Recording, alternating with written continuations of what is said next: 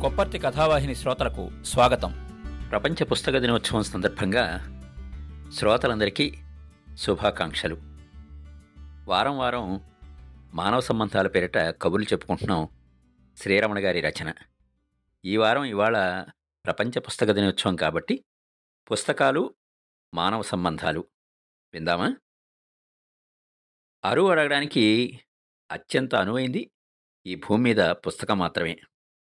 పుస్తకాలు కొనడం చాలా అనాగరికం అని విశ్వసించి ఆచరించే పుస్తక ప్రియులు కోట్లాది మంది మన మధ్య ఉన్నారు క్లాసిక్ అంటే నిర్వచనం ఏమిటని ఒక పెద్ద ఆయన్ని అడిగారు.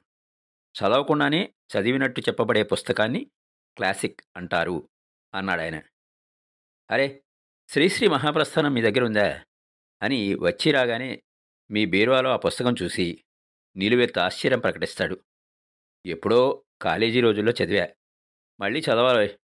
మొన్న మధ్య రెండు మూడు షాపుల్లో అడిగితే అవుట్ ఆఫ్ ప్రింట్ అన్నారు అని ఇలా మాట్లాడుతూనే బీరువాలోంచి పుస్తకం చేతిలోకి తీసుకుంటాడు. మీరింకా ఏ విధంగానూ అడ్డుకోలేరు. ఇంతలో టాపిక్ ఎటో వెళ్తుంది. వెళ్తూ వెళ్తూ నిజంగా I like Sri Sri prose. Mahaprasthanam. నిజంగా చెప్పలేనంటే నమ్ము. శ్రీశ్రీ శత జయంతి అనగానే మొత్తం సెట్ తీసుకోవాలని విశ్వప్రస్థానం. నిజంగా చెప్పలేనంటే నమ్ము.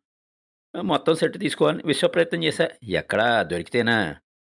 ఎనీవే మహాప్రస్థానం మాత్రం అద్భుతం అంటూ పుస్తకంతో గడప దాడతాడు పుస్తకం వనిత విత్తం పరహస్త గతం గత అన్నాడు భానుడో భర్తృహరో.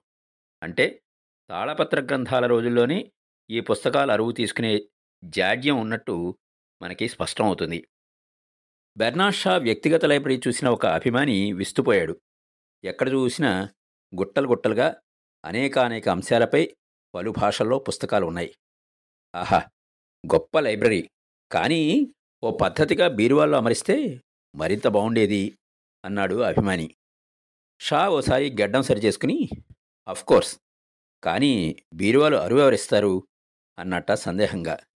ఈసారి నివ్వెరపోవడం అభిమానివంతైంది న్యూస్ పేపర్ అరువులు తీసుకోవడం మన జన్మహక్కుగా భావిస్తాం. రైల్వే స్టేషన్ బుక్ షాప్లో ఒక యోగి ఆత్మకథ పుస్తకం కొన్నాను. నా పక్కనే నిలబడి పుస్తకాలు చూస్తున్నాయన వెంటనే నా వైపు చూసి మీరు ఏ రైల్లో వెళ్తున్నారు ఎక్కడికి వెళ్తున్నారు? అని అడిగాడు. ఫలానా రైలు విజయవాడ వెళ్ళాలి అని ప్రశ్నార్థకంగా చూశాను. నేను అదే రైలు నేను బెజవాడ వెళ్తున్నాను. మీ బోగిలోనే ఎక్కుతాను ఈ యోగి కథ చదవాలని ఎప్పటి నుంచో అనుకుంటున్నాను. మనం చేరేలోగా లాగించేస్తాను. పదండి. మన రైలు నాలుగో నంబర్ ప్లాట్ఫామ్ మీదకి వస్తుంది అంటూ పుస్తకం ఆయన హస్తగతం చేసుకున్నాడు. హతవిధి అనుకున్నాను.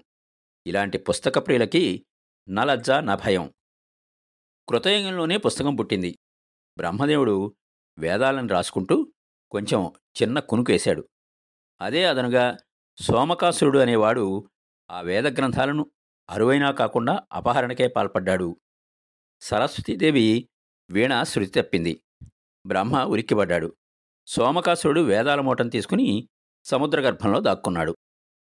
వేదాలంటే రాజ్యాంగం లాంటివి. దాంట్లో ధర్మాధర్మ విచక్షణ న్యాయాన్యాయ విశ్లేషణ ఉంటాయి. బ్రహ్మ నాలుగు వైపులా ఏకకాలంలో చూశాడు. సముద్రం అడుగున మొత్తం తాళపత్ర కట్టలతో సహా దాక్కున్నాడు సోమకాసురుడు. బ్రహ్మదేవుడు తలరాతలు రాస్తాడే గాని కార్యశూరుడు కాదు. విష్ణుమూర్తికి జరిగిందంతా మొరబెట్టుకున్నాడు. ఎంతైనా విష్ణుమూర్తి ఘటనాఘటన సమర్థుడు. ఒక్కసారి శంఖచక్రాల్ని మొప్పలుగా తిరునామాన్ని కన్నుగా మార్చుకుని మహామత్స్యంగా మారిపోయాడు. వైకుంఠం నుంచి సరాసరి సాగరంలోకి దూకాడు. సముద్రం అల్లకల్లోలమైంది. ఉప్పునీళ్ళు వైకుంఠం దాకా చిందాయి. అదృష్టవశాత్తు పాలసముద్రంలో ఉప్పునీరు పడలేదు. బహుశా పాలు విరుగుతాయని అమ్మవారు వైకుంఠ ద్వారాలు మూసేసి ఉంటారు మత్స్యావతారుడైన విష్ణుమూర్తి సముద్రపు లోతుల్లో కూర్చున్న సోముణ్ణి చావబాదాడు. వేదాలను రక్షించి తిరిగి వాటిని తెచ్చి బ్రహ్మకు అప్పగించి వెళ్ళాడు. దశావతారాల్లో తొలి అవతారం ఆ విధంగా ఎత్తాల్సి వచ్చింది that is for book. That for book. అంచేత అవతారానికి పుస్తకాలకి సంబంధం ఉంది. అన్నయ్య గారు ఏం చేస్తున్నారు? అని అడిగింది పక్కింటి పినిగారు. రామాయణం రాస్తున్నారు అన్నది ఇంటావిడ. ఆవిడ ఒక నిమిషం ఆశ్చర్యపోయి తర్వాత మూడ్ మార్చి మావారు ఉన్నారు. దేనికి? మొన్నటికి మొన్న రామాయణం వంద పెట్టి కొనుక్కొచ్చారు. కొట్టి దుబారా మనిషి అని వ్యాఖ్యానించింది. అంతేగాని తన భక్తి రచనలు తనవి అని ఆమె అవగతం చేసుకోలేదు. చెరిగిన చొక్కా అయినా తొడుక్కో కొత్త పుస్తకం కొనుక్కో అని సామెత. లేదండి. పబ్లిషర్స్ ఇలాగా బ్రెయిన్ వాష్ చేస్తున్నారు అని కొందరంటారు. పుస్తకం హస్తభూషణం అంటారు కానీ ప్రస్తుతం సెల్ ఫోన్ మాత్రమే హస్తభూషణంగాను కర్ణాభరణంగాను కూడా చలామణి అవుతోంది. సెల్ ఫోన్ వచ్చి సర్వ విధాల పుస్తకాన్ని దెబ్బతీసింది. కొంతకాలం క్రితం కొంచెం రైలు ప్రయాణంలోనూ బస్సు ప్రయాణంలోనూ టైంపాస్కి ఏదో ఒక పుస్తకం తిరిగేసేవాళ్ళు. ఇప్పుడేముంది? లైన్ కలపడం గమ్యం దాకా బాధాకాని కొట్టడం. పూర్వం మా రోజుల్లో కాలేజీలో అమ్మాయిలకి ప్రేమలేఖలు ఇచ్చి పుచ్చుకోవడానికి పుస్తకాలు ఎంతో అనువుగా ఉండేది. ఇప్పుడు లిఖిత సాంప్రదాయం అంతరించింది. అంతా ఆసు సాంప్రదాయమే. ఎద్దనపూడి సెక్రటరీ నవల నాకు కొంప ముంచిందిరా అని నా మిత్రుడు ఇప్పటికీ వాపోతూ ఉంటాడు. ఎందుకంటే మావాడు తన మొదటి ప్రేమలేఖని సరోజకి సెక్రటరీ నవల్లో ఇమిడ్చి అందించాట. సరోజ మూడో రోజుకి సెక్రటరీ ఇచ్చేస్తూ చాలా బాగుందండి అందిట నర్మగర్భంగా. ముప్పై రెండు డెబ్భై నాలుగు అరవై ఎనిమిది పేజీల్లో మామిడి పిందె బొమ్మలు ఆకుపచ్చ సిరాతో గీసి ఉన్నాయట. ఇంకేముంది? అక్కడి నుంచి ఎద్దనపొడి కోడూరి నవలలు అన్నీ కూడా చేతులు మారాయి. సరోజ దగ్గర దాదాపు అరవై నాలుగు ప్రేమలేఖలు జతపడ్డాయి. ఒక శుభోదయాన సరోజ వాళ్ళ బాబాయ్ మా వాణ్ణి కాలేజీలో కలిసి వీడి రచనా శిల్పాన్ని మెచ్చుకున్నట్ట. వెళ్తూ వెళ్తూ మీ వాళ్ళని త్వరగా పంపించి పెళ్ళేర్పాట్లు చేయించు.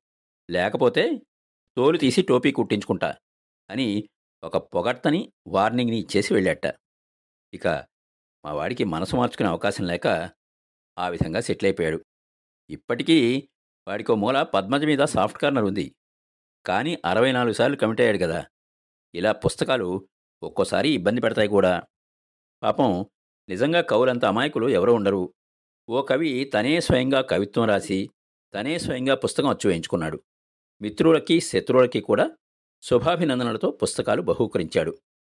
ఆరు నెలలు తిరిగేసరికి ఏ పేమెంట్ మీద చూసినా ఈ కవిత్వమే ఒకసారి ఆరుద్ర బహూకరించిన పుస్తకం ఆయనకే పేమెంట్ షాపులో తారసపడింది. దాన్ని సగం ధరకి కొని ప్రియమిత్రుడికి మరోసారి ప్రియంగా కాదు కాదు చౌకగా అని రాసి సంతకం చేసి బహూకరించారట. ఒక ఆయన విశ్వనాథ్ సత్యనారాయణ గారి కావ్యాన్ని అంకితం తీసుకున్నారు. అచ్చుఖర్చులు కవిగారికి పారితోషికం ఆయనే అచ్చుకున్నారు. ఎందుకండి మీకు ఈ ఖర్చు అని అడిగితే? బతకడానికి అన్నాడాయన. విశ్వనాథ కావ్యం బతికినన్నాళ్ళు నేను బతుకుతాను కదా నాకున్న తెలివికి నన్ను ఎవరు గుర్తుపెట్టుకుంటారు చెప్పండి అన్నట్టు ఆయన నిజమే కదా నాకు ఆ మాట వినగానే షేక్స్పియర్ మాటలు గుర్తుకొచ్చాయి.